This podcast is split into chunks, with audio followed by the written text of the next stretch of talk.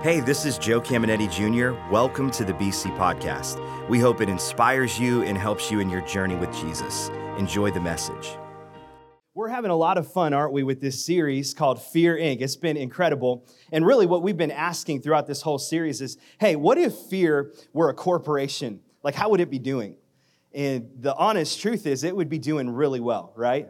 Because fear is on the rise. I mean, if fear were a corporation, its stocks would be on the rise, everything would be up and to the right, because fear is everywhere and everything plays on our fears. I was thinking about this. I mean, just even this last week, there's been so many events that evoke fear in our lives and in our hearts. I mean, uh, just as a parent with kids that are in school systems, you, you have to wonder when, when's this next school shooting going to happen? I mean, it seems like there's one every other week.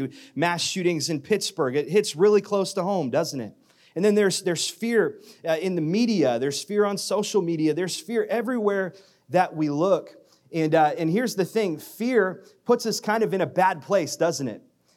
And, and so, our goal is we want to put fear out of business. And I hope that's been happening in your life because it certainly has been happening in mine. And today, the title of my message is I want to take us from fear to faith and shame to grace. That's the title of my talk today Fear to faith and shame to grace. And you know, it's interesting when you think about the world, the world definitely didn't get its start this way.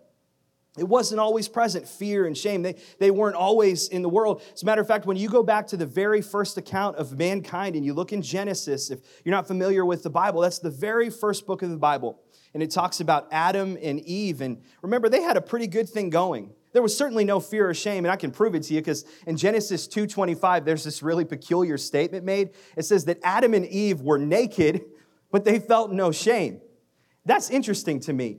As a parent, and I'm sure any other parent can relate to me on this, kids are always trying to get naked, right? Like, I don't know what it is about a kid, but you just look for one second away and their clothes are off. And it's like, bro, put some clothes on. You're making everybody uncomfortable. They'll eat naked, they'll play naked, they'll answer the door naked. It's just like, Joey, go put some clothes on, bro. And that's, that's kind of your life as a parent, as you're constantly putting clothes on that they're taking off. But why is that? I'm convinced it's just because they are as innocent as innocent can be. They are the definition of shameless, right? And when you're shameless, there's nothing to hide, there's nothing to have to cover up, there's nothing holding you back. And that is exactly what was happening in the Garden of Eden at the beginning of time. There was nothing holding them back, there was nothing standing between Adam and Eve in their relationship with God. But if you know the story, it didn't stay that way for very long, right? Because the very next chapter, chapter 3 of Genesis, is labeled the fall. And that tells you everything you need to know. Fall is the moment, as a matter of fact, that fear entered the world. And shame was close behind it. And, and so let's just remind ourselves of this account. And if you've heard this story a bunch of times, can I maybe ask you to hear it with a fresh set of ears? Because I think God wants us to see something in particular today as we move from fear to faith and shame to grace. Remember, God said there's just this one tree that you cannot eat from, and it's the tree of what? The tree of the knowledge of good and evil. You can have any of the other fruit from any of the other trees, but this is what we like to call the forbidden fruit. And so, Satan, in the form of a serpent, he comes to Eve first and he tries to entice her to eat this forbidden fruit. And she says, No, God told me if I eat this fruit, surely I will die. And this is what Satan loves to do. He starts to put this little shadow of doubt in her mind, and he's like, Are you really gonna die? And this is interesting. I want you to notice this. The very first sin was motivated by fear. Fear was at the root, fear was at the core. And here's what the fear was fear that God couldn't be trusted, fear that God couldn't be taken at his word, fear that God was hiding something or maybe even holding out on them. And ever since that moment, since they took that forbidden fruit, all of us struggle with fear. I just want you to think for a moment not every one of us is dominated by fear, but I bet all of us are influenced by fear in some way or shape or form. Like we all have the common fears like fear of heights and fear of spiders. I have any, anybody with arachnophobia in here? I mean, my wife has some issues with that. Pray for her. And, and then there's, there's people with, with the fear of closed spaces and fear of blood and fear of fill in the blank. Pastor Gina is afraid of mayonnaise. That's something she needs some healing and deliverance from. No lie, any condiment really. But it's, those are the funny ones. But, but what's interesting is when we live out of fear, just like in Genesis, when fear dominates our life and we make decisions out of fear and we relate to people out of fear, we are right where the devil wants us. We're right in the devil's domain. Because if fear is a corporation, Satan is the CEO, and fear is his number one tactic. Now, I love this quote from Rich Wilkerson. He says, Whatever we avoid, the enemy will invade. And so Satan is constantly looking to take back ground from the church, from God's people. I mean, think about how he did it with God's people when they had the Canaan land, the promised land in front of them. It belonged to them. But what happened? They send 12 spies into the land, and 10 of them come back fearful. And Satan is occupying something that actually belongs to God's kids. So, whatever we avoid, the enemy is going to invade. And fear it's, it's defensive. It puts you on your heels, right? But faith is offensive. It moves us forward. And so, of course, naturally, the enemy doesn't want us to live in faith. He wants us to live in fear. And he'll do anything to make us live in fear. I think this is why the Bible says that the wicked flee when no one pursues, but the righteous are what? As bold as a lion. This is what we're called to. And I believe this Satan wants us to be afraid because Satan is afraid of a fearless church. He doesn't know what to do with it. It terrifies him to think that we might actually have some faith and know who we are in Jesus Christ. Now, I want you to think about this this morning at Believers Church at both campuses. I want you to think about this statement. I, I think most of our fears can be summed up by this statement I'm afraid so. I'm afraid so. I just wrote down a couple of thoughts, and I bet if I read through this list, one of these is going to step on your toes. You're going to see yourself in one of these. I definitely see myself in several. So let me just read them and, and I'm just going to mind my own business and let's see if these help you, okay? So I'm afraid, so I'm afraid of being hurt again, so I stop opening my heart to others. I'm afraid of being taken advantage of, so I'm constantly suspicious of others. How about this one? I'm afraid of people looking down on me, so I spend more money than I make to impress people I don't even know or like. I have to keep up appearances, so I just go further and further and further into the cycle of debt. I'm afraid. So, how about this one? I'm afraid of not having enough, so I'm not generous. I'm afraid of change, so I never stop, I never step into the next season God has for me. Or how about this one? I'm afraid of dealing with my pain, so I just numb myself with addictions, from prescription pain meds to alcohol to pornography. I'm afraid so. And here's the challenge fear keeps us from where God's calling us. And the enemy would love nothing more than to keep us on our heels and defensive and never take the land, never take the ground that God called us to take. And so I want to help us to get from fear to faith and from shame to grace. And it's interesting when you study this very story, this very account of Adam and Eve, shame was not far behind fear. Listen to Genesis 3 7. Let's pick up where we left off.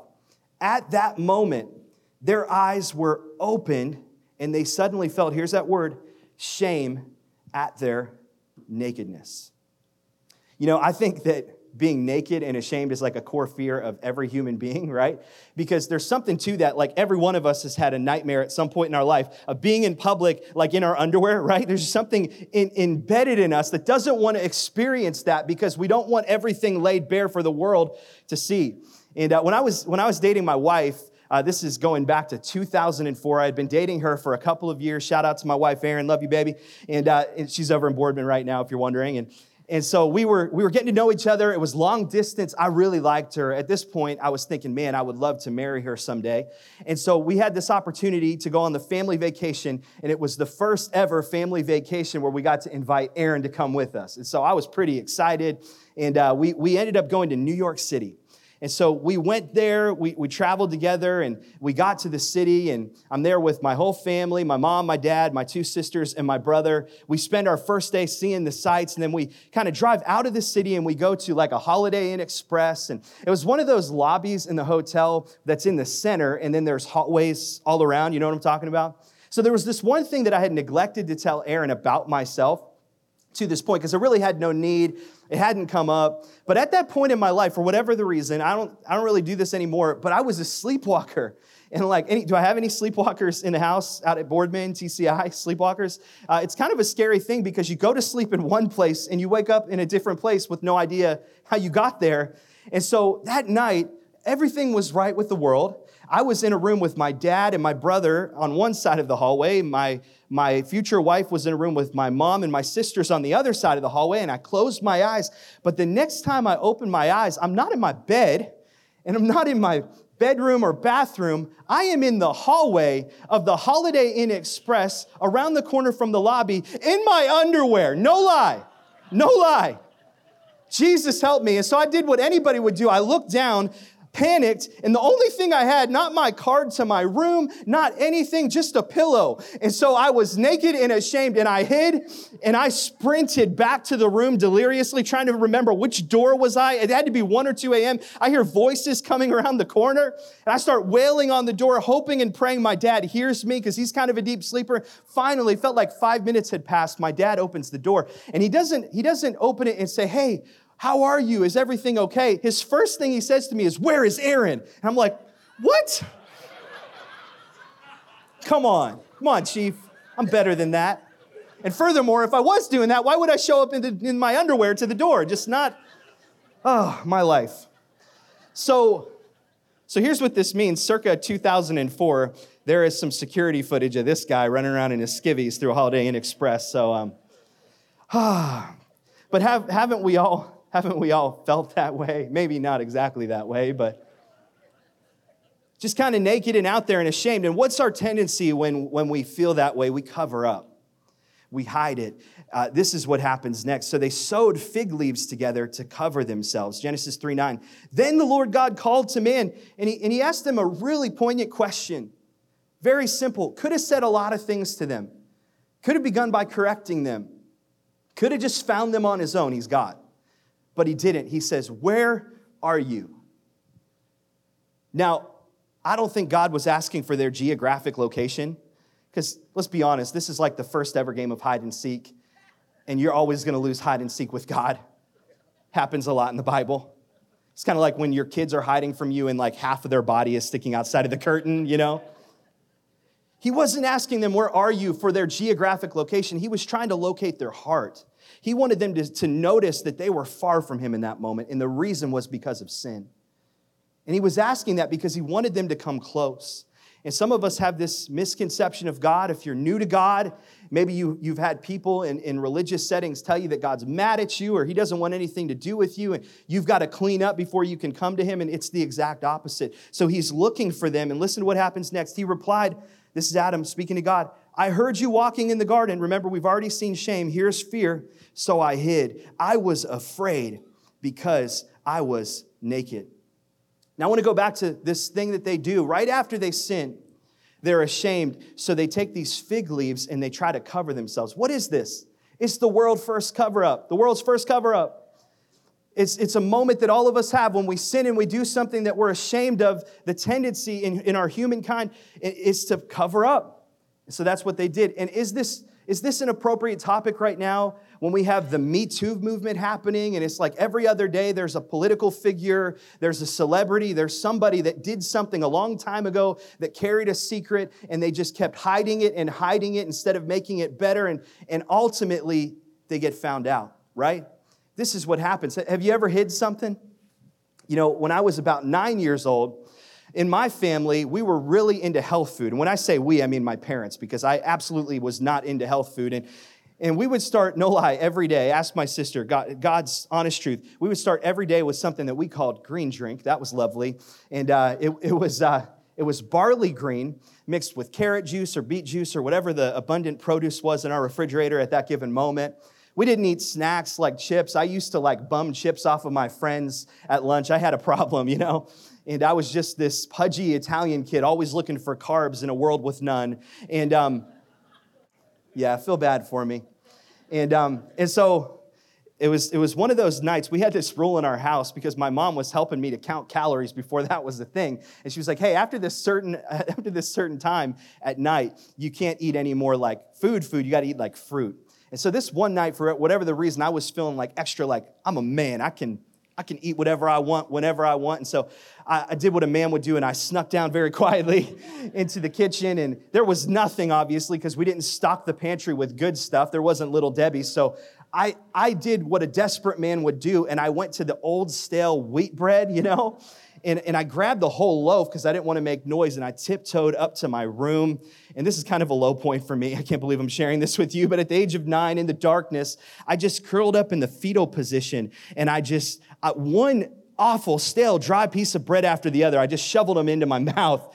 And um, my brother, I shared a room with my brother Dave, and he was about two years younger than me. And he, he heard me. I must have been chewing pretty loudly. I didn't have any, anything to drink. And I hear him say, Hey, what do you got over there? Because he was hungry too. And I was like, Nothing.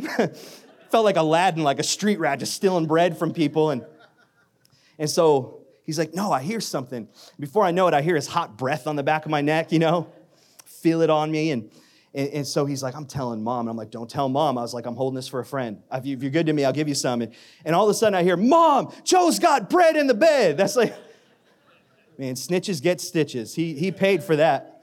Just kidding, kind of. But um, you know what's so funny about that whole endeavor is that I couldn't enjoy it like, you ever done something and you're so busy hiding it and concealing it and covering it up that it's not enjoyable? I mean, it never delivers on the satisfaction that it promises. This is the nature of sin. Sin is silly sometimes, right? Like, think about Achan. This is right after Joshua and the people uh, of Israel conquered Jericho. Remember, the walls come crashing down. What's the very next city that they go after? The very next nation is Ai. And they're going after Ai, and God gives them this one stipulation. He says, just don't keep any of the plunder for yourself. Because God never wanted it to be said of Israelites that they became wealthy from other nations. God wanted to be their sole source. And so everybody followed the rules except Achan. And Achan saw some really good looking gold, some really awesome clothing. They were very fashionable people, and apparently he saw something that he liked in their fall line, and he said, I need this. And so he smuggles this back into Israel, into his tent, and this is how stupid sin is. He's got gold that he's stolen and he can't spend it anywhere because if anybody sees it, they're going to know that he stole it. And he's got these clothes and he can't wear them anywhere except in his tent. I'm sure he had a great fashion show in there, but nobody could know. He just buried it. And isn't this how sin works? The enemy loves for us to be in that place, by the way. He loves for us to sin and then go into the, to the cycle of, of guilt and of shame and hide it and then sin some more. And we just dig the hole deeper and deeper. And I think some of us, we're wrestling with some secrets right now, and God wants us to be free and God wants us to be whole. But we cannot be that until we get rid of those secrets, until we bring them into the light. Luke 8 17 actually has something to say about this. I want you to listen to this scripture. For all, all that is secret will eventually be brought into the open. And everything that is concealed will be brought to the light and made known to all. How about Mark 10 26? For the time is coming when everything that is covered will be revealed, and all that is secret will be made known to all. You ever heard it said this way? You're only as sick as your secrets. And I want to make a statement to you Satan wants to hide it, God wants to heal it. Satan wants to hide it, God wants to heal it. And I want you to, I want you to pop this bubble because you have this thought and this belief about God if you've grown up in religion, and it's this God wants you to expose your secrets and your sins so he can embarrass you. God wants to use it against you. That's what we think. But it's not the truth. It couldn't be further from the truth. The Bible actually says that God is love. You know, one of the attributes of love is that love covers a multitude of sins. It's not a cover up, but once sin is exposed and brought into the light, then God wants to help cover it because He's healed it for you. That's His only motivation. But Satan is going to fight to keep you to hide it. God wants to heal it. You know, uh, growing up, I had a really great relationship with God. And I grew up in a family that, that enabled me to have a great relationship with God. Um, if you don't know, I'm, I'm a pastor's kid. And so I grew up a PK, and I mean, obviously, I heard about Jesus from a very young age. At the age of four, I would say I am called to preach. I just always knew that deep down inside. There was something in me that said, This is part of my identity. But I think the enemy knew what I was called to do, and from an early age, he tried to stop it. I wonder how many callings have been stopped and prevented, and, and they're on pause because we have secrets in our life, because that's exactly what happened to me. You know, I've been married to my beautiful wife for 11 years now, and I can honestly say we have an amazing relationship. But can I tell you something? When, when I was in my early teens, I'm telling you, I loved God. I served Him. I went to student ministry. I mean, every week I was excited about what God was doing. I led a prayer group in my school. I would tell people about Jesus. But deep down inside, there were a couple of secrets that I was holding on to from a few mistakes that I had made early in high school, and I was so ashamed of them.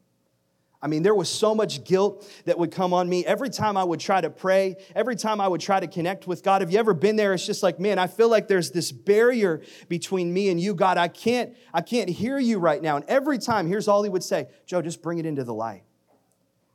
Because I can't heal what's in the dark. The darkness is the devil's domain, but if you let me bring it into the light, then I can heal you and I can make you whole. And I'm ashamed to say that I walked through my entire high school career from something that happened at 12 and 13 years old this secret that I held on to, and I never told a soul. I actually remember a moment where I said to myself, I'll never tell anybody about that.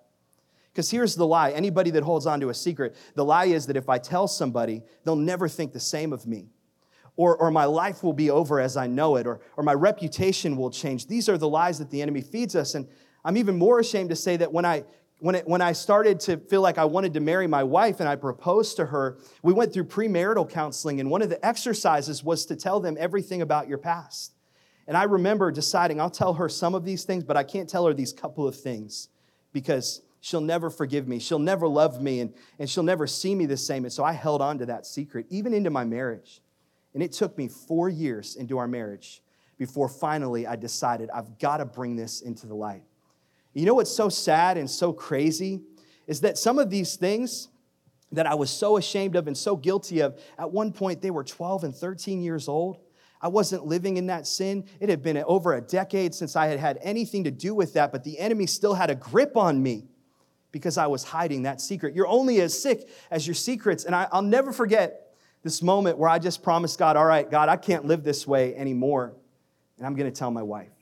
It was the hardest thing I, I ever tried to do. And I remember I went to do it a couple times and I chickened out. And I just pretended I wanted to talk to her about different things. But there was this one night, I'll never forget it. Four years into our marriage, and the, the sky aligned, the stars aligned, and it was like an hour free with no kids interrupting, nothing else was happening. And I said, Hey, I need to talk to you. And I'll never forget as I just one confession after the other started to unravel this thing from all these years ago. You know what happened? The exact opposite of what I thought would happen. There wasn't judgment, there wasn't condemnation, there wasn't a guilt trip. One confession at a time, my wife extended forgiveness to me and showed me the grace that only God could give. And there was crying, and, and I'd cry, and then I'd say some more, and she'd cry, and she'd hug me, and, and it was just unconditional love. And at the end, you know what she said? She said, Man, I'm kind of sad for you that you waited all these years, and that one moment, all those years ago, was holding you back from freedom to this point. I wish you would have told me earlier. That's all she said. And I just wonder how many of us are holding on to some secrets from when we were 10 years old or 20 years old or last week or last night. And if we could just bring it out into the light, God could do something with it. But we just keep it in the darkness. Listen, God cannot heal what we hide. He cannot heal what we hide. There's this amazing, brilliant novel, and it was written by C.S. Lewis, who was an amazing writer, and he wrote Chronicles of Narnia, if you're familiar with that. There's this lesser known novel that he wrote, and it's called The Screwtape Letters. And you know what this is about? It's about this demon. His name is Screwtape. It's kind of interesting. It's similar to Fear Inc. This demon, Screwtape, he is trying to train his nephew, whose name is Wormwood, so that he can become the best demon possible. It's like the ultimate reverse psychology as you read this book, so that they can influence this person that they call the patient. And their sole goal was to get them one day to end up in hell. It's pretty heavy, but it's powerful when you start to see how the enemy schemes. And I want you, I want you to just hear this one little excerpt. I'm going to read it to you. This is Screwtape writing to his apprentice. It does not matter how small the sins are, provided their cumulative effect is to edge the man away from the light and into nothing.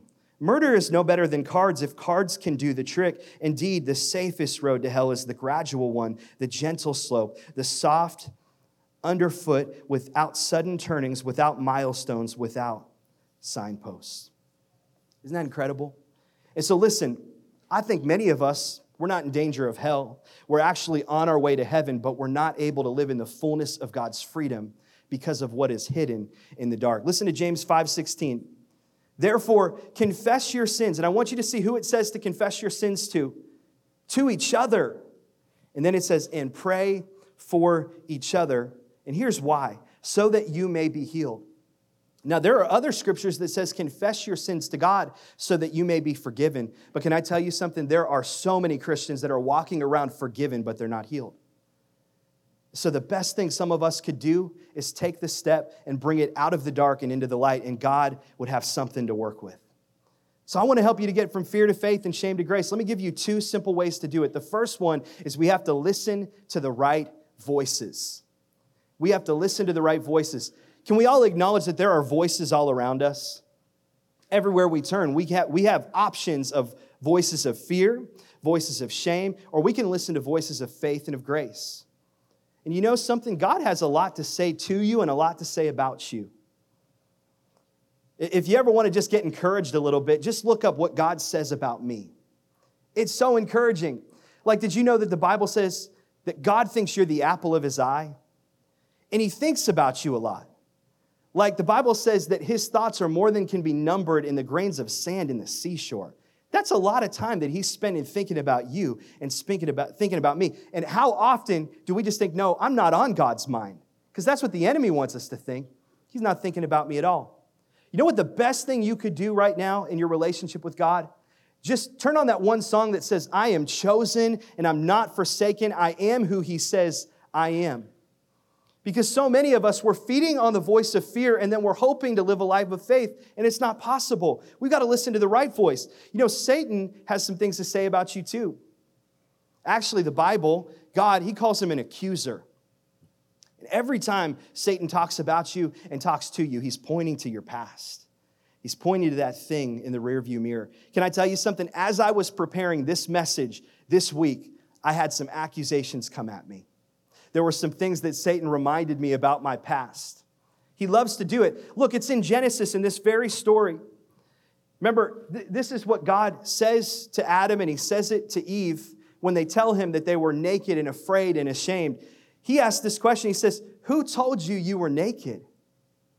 That's interesting to me. What's he saying? Whose voice are you listening to? Who told you that that's who you are? Maybe a better way to say it in our context is like, who told you that you were stupid? Who, who told you that you were an addict? Who told you that you were hopeless? Who told you fill in the blank? Because it wasn't God. Anytime you want to identify what God thinks about you, look in His Word. And anything that's contrary to God's Word, that's what the enemy has to say about you. We, we've got to tune into the right voices.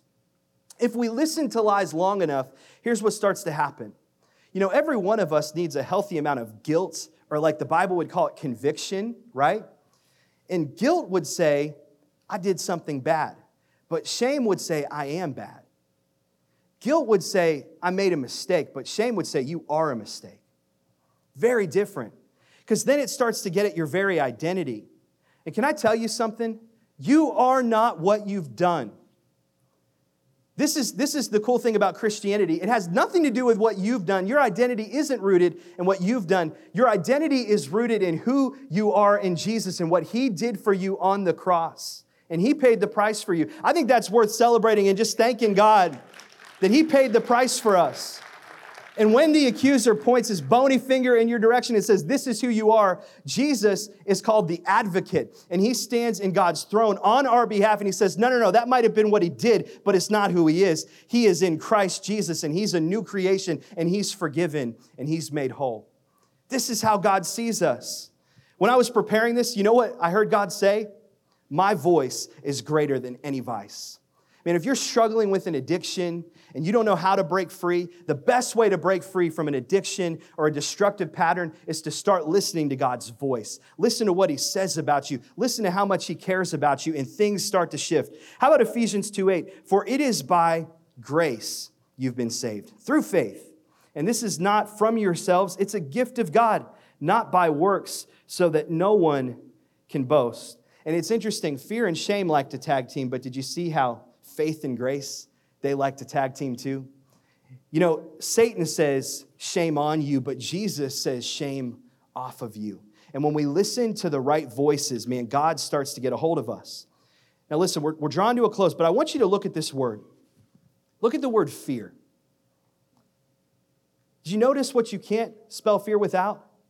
The word ear, right? In other words, fear needs an ear. The, the way that we live in fear and we constantly live in worry and anxiety and doubt, it's when we feed ourselves constantly with fear. Fear needs an ear. So, what voices are you listening to? You know, I, what else works with, with our ears? It's another really cool one. It's faith, right? Because how does faith come? It comes by hearing and hearing and hearing the word of God. So, the best way to combat fear is with faith. For some of you, this, I don't know why, but for, for my wife, this is something she had to completely cut out. My wife used to love WebMD, she would be on it all the time. And the sad thing about WebMD is whether you have a broken toe, uh, you know, a runny nose, or a stomach ache, it all leads to one place. It's all cancer, right? Like that's that sums up WebMD for you. Don't read WebMD. Doctors don't want you to. It drives them nuts.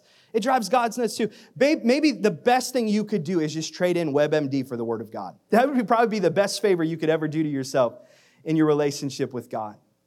We've got to tune into the right voice. Here's the final thing. Number two, we've got to filter everything through faith and grace. Filter everything through faith and grace. I want to just ask you this question What if from this point on, you began to just ask, what would faith do in this situation? Because faith pleases God. This is what God desires for us. What would grace do in this situation? I'll give you a great example. Most of us are familiar with Chick fil A, and I always love talking about Chick fil A on Sunday. You're welcome, because you can't go there later. But you know why you can't go there later? Because years ago, the founder, Truett Cathy, made a decision. He said, I'm going to put God first in my company. And he said, I'm going to give the first day of the week off for all of my employees. I'm not going to open a location anywhere in the country because I want to, I want to put God first. Now, what if he filtered that decision through fear? Here's what fear would have said That's a bad plan because Sunday's a pretty big day for people to sell burgers and sell chicken sandwiches. And, and if you don't open on Sundays, that's 52 days of the year where other businesses, competition, are selling and you're not selling. Fear would have said, no, no, no, stay open. But here's what faith said No, I trust God and I trust his track record and I have faith in his faithfulness. And if God tells me to do this, I can trust him that he'll make it up to me and he could do way more with six days submitted to him than seven days in disobedience to him. So I'm going to filter this decision through faith. And it's incredible because they had a lot of good competition in the early days. They were just kind of a fledgling regional company and and there were, there were places like Boston Market and, and KFC that were on the rise. But he, he stuck to this promise that he made to God. He stepped out in faith. And you know something today, when you look at their numbers, I want to tell you the average number of profit per location for uh, the average fast food chain in America is 800,000 a year. Not bad. Average. That's for any fast food corporation in America. McDonald's is kind of the gold standard. You know what they do a year per location? 2.5 million on average. You want to know how much Chick fil A does? The company that's closed 52 days out of the year, 5 million per location on average. Is God trying to show us something here? I think God's just trying to say, hey, I got this. You can trust me. Just filter your decisions through faith. Don't let fear dictate your decision. I'm big enough to handle this. There was another stat that blew me away. You know, one of the highest turnover positions is a management position in a fast food chain. Just not a lot of people stay there very long. Well, you know what their retention rate is at Chick fil A? 97% for their owner operators. That's incredible. And I think God is honoring a decision that they made decades ago to live out of faith and not out of fear. So here's where we're going to end. I just want to ask you what if we filtered our decisions through grace? Here's the honest truth. Now that you know a little bit more of my story, one of the biggest reasons I had a hard time extending grace to people was because I had a very hard time receiving grace from God. And I think some of us are in that same position. If you notice that you have a tendency to pronounce judgment on other people, and it's very hard for you to extend grace to other people, then I think you probably would identify in yourself the same tendency to not receive grace from God as well. I want to tell you a story. There was this girl who was adopted. I, I don't know her name, but she, she was adopted by this family that was an okay family. They took care of her basic needs, but they did not treat her like their biological children. And so when they would go somewhere special, they would leave her at home with a babysitter. All of her all of her brothers and sisters would get to go with their biological parents and do fun things. It even went so far as when they went to Disney World, they left her at home. So they never said this to her, but what was communicated to her is I'm not I'm not important. And uh, they're more important to me. I, I don't have as much value. Maybe I did something, I don't deserve this. And so, no surprise here, but she didn't stay very long in that house. And the people that ended up adopting her were this, this pastor and his wife. They had some kids, and he was a pretty well known speaker, so he would speak all over the country. And things were going really well, and she loved her new family, and they loved her.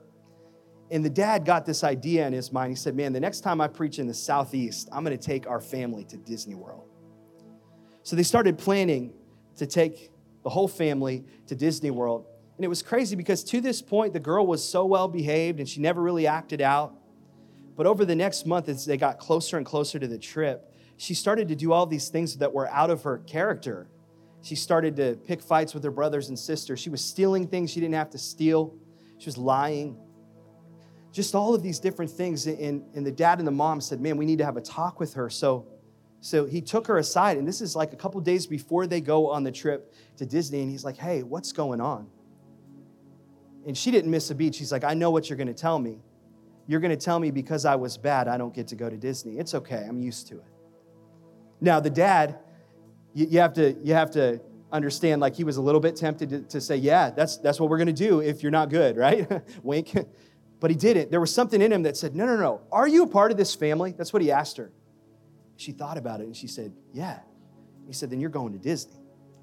And she got this big smile on her face. And honestly, the next couple weeks weren't perfect and she still acted out a little bit. But the big day came and they went to Disney. And I, I just got to take our family to Disney, my kids, for the very first time last week. And it was incredibly expensive and uh, also was so much fun. But I got to see Disney through my daughter's eyes, especially all the princesses, and it was so amazing. And I, I think I experienced what this dad experienced. And so they go through the whole day, and it was magical. Just enough magic to, make, to make you forget like all the, the stuff that happens and make you want to go back, right? And so they get back to the hotel that day, and he's tucking her in, and he asks her the big question Hey, how was your first day at Disney? And she's got this stuffed animal that they got from Disney for $155. And, and um, she gets this big smile across her face and she says, It was awesome. But you know something? She said this, these, these are her actual words. I didn't get to go to Disney because I was good. I got to go to Disney because I was yours. And that dad is just, ah, pierced right to his soul. And it got him to thinking about grace and how much God, our Father, loves us and what he thinks about us. And, and he made this observation. He said, You know what? Grace is not a favor that we achieve by being good. Grace is a gift that we receive by being God's. Grace has nothing to do with our track record or our performance or anything we could earn. And this is what's so hard for us in our American mindset. Well, I don't deserve grace. It's too good to be true. Listen, that's the point. It's too good to be true. But God loves you so much. And I want to challenge you right now in this moment. What if you begin to live out of grace? What if you began to let go of your fear and your secrets and your shame and you just brought it into the light and you gave it to God? What could He do? I'm going to have you bow your heads and close your eyes at every location. I just want to give you a moment. Boardman, TCI, Warren, I'm going to just let this linger for a second. And I want you to ask God, what are the things that I need to bring into the light? How am I living in fear where I could be living in faith? What's the next step I need to take? God will show you. I'm just going to let it breathe for a second.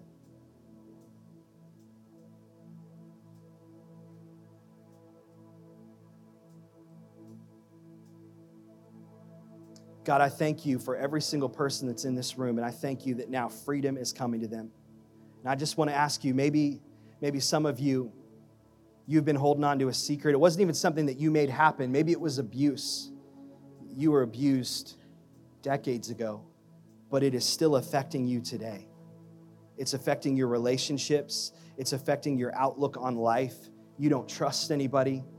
You have no joy, no peace, anxiety all the time. And God's just wanting to say, hey, I can heal it, but you can't hide it and have it healed. Bring it into the light. Because here's the ultimate goal God wants you to get healthy so you can help other people to get whole.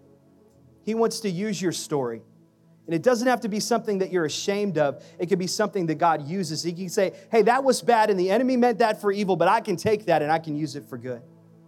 Lord, I pray that you would help every person here come to a place of freedom. And here's my challenge to you find one person that you can trust that knows God and confess it. I'm telling you, there's freedom that can come from that. Then get counseling and get, get advice and find the right next steps for every one of us.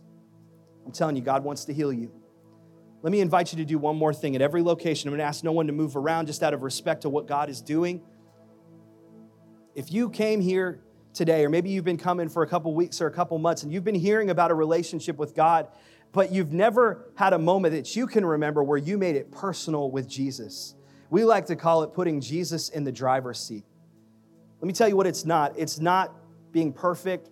It's not making all the right decisions from here on out. It's just saying, God, I'm going to take a step towards you because you took a step towards me at my worst and gave me your best, Jesus Christ. That's the gospel, the good news that Jesus so loved the world that he came here. God so loved us that he gave his only son, Jesus, and whoever believes in him will not perish, will not be separated from him in a place called hell, but will inherit eternal life in a place called heaven. That's the gospel, plain and simple. And the Bible makes it even more clear how to receive that gift. It's just by confessing it with your mouth, by praying a prayer and making a decision that every day forward, you're going to follow Jesus. So if that's you at every location, I'm just going to lead you in a prayer. There are so many that have prayed it already. Can we pray this together? Say, Dear God, thank you for Jesus and the sacrifice that he made for me. Thank you that he gave me his best. When I was at my worst, when I was deep in sin and in darkness, he wanted to bring me into his light. I repent I turn away from anything in my past, and I thank you for my future in Jesus Christ. I am a Christian in Jesus' name. Amen. Now, listen, every head still bowed, every eye still closed at every campus. I just want to do one more thing. You know, the Bible says that if one person prays this prayer on planet Earth, heaven goes nuts. Like they throw a party, they celebrate. And I'm not God, I don't know who prayed that prayer, but I would love to drive home today and celebrate We've seen so many make that decision in the last month here at, at both campuses, and I would love for you to be the next. So if that's you and you're like, man, I can't remember a moment where I made it personal with Jesus and I prayed that prayer today, just right now, just all over the room. No one's looking around. We're not going to ask you to stand up or get out of your seat, but I just want you to wave at me at every campus, and our hosts are going to be looking for you, and they want to put a Bible in your hand. If you raised it once, just raise it again. Give our hosts a moment to look for you. We're so excited for you. It's incredible to watch what God's doing. Hey, church, you can look up. Hey, can we make some noise for every person that made that decision at every campus? So incredible. Hope you enjoyed today's podcast. There are a couple things I'd love for you to do. Be sure to subscribe, rate, and review this podcast. That helps us spread the word and impact more people. You can also help us see others connected to God by investing today at believers.cc/give. And if you want updates on all things Believers Church, check out believers.cc or follow us at A City Connected on Twitter and Instagram or search Believers the Connecting Place on Facebook. The best way to connect with BC is live and in person at one of our weekend worship experiences. We have locations in Boardman and Warren, and you can get the service times and plan your visit at believers.cc. Thanks for tuning in to the BC Podcast.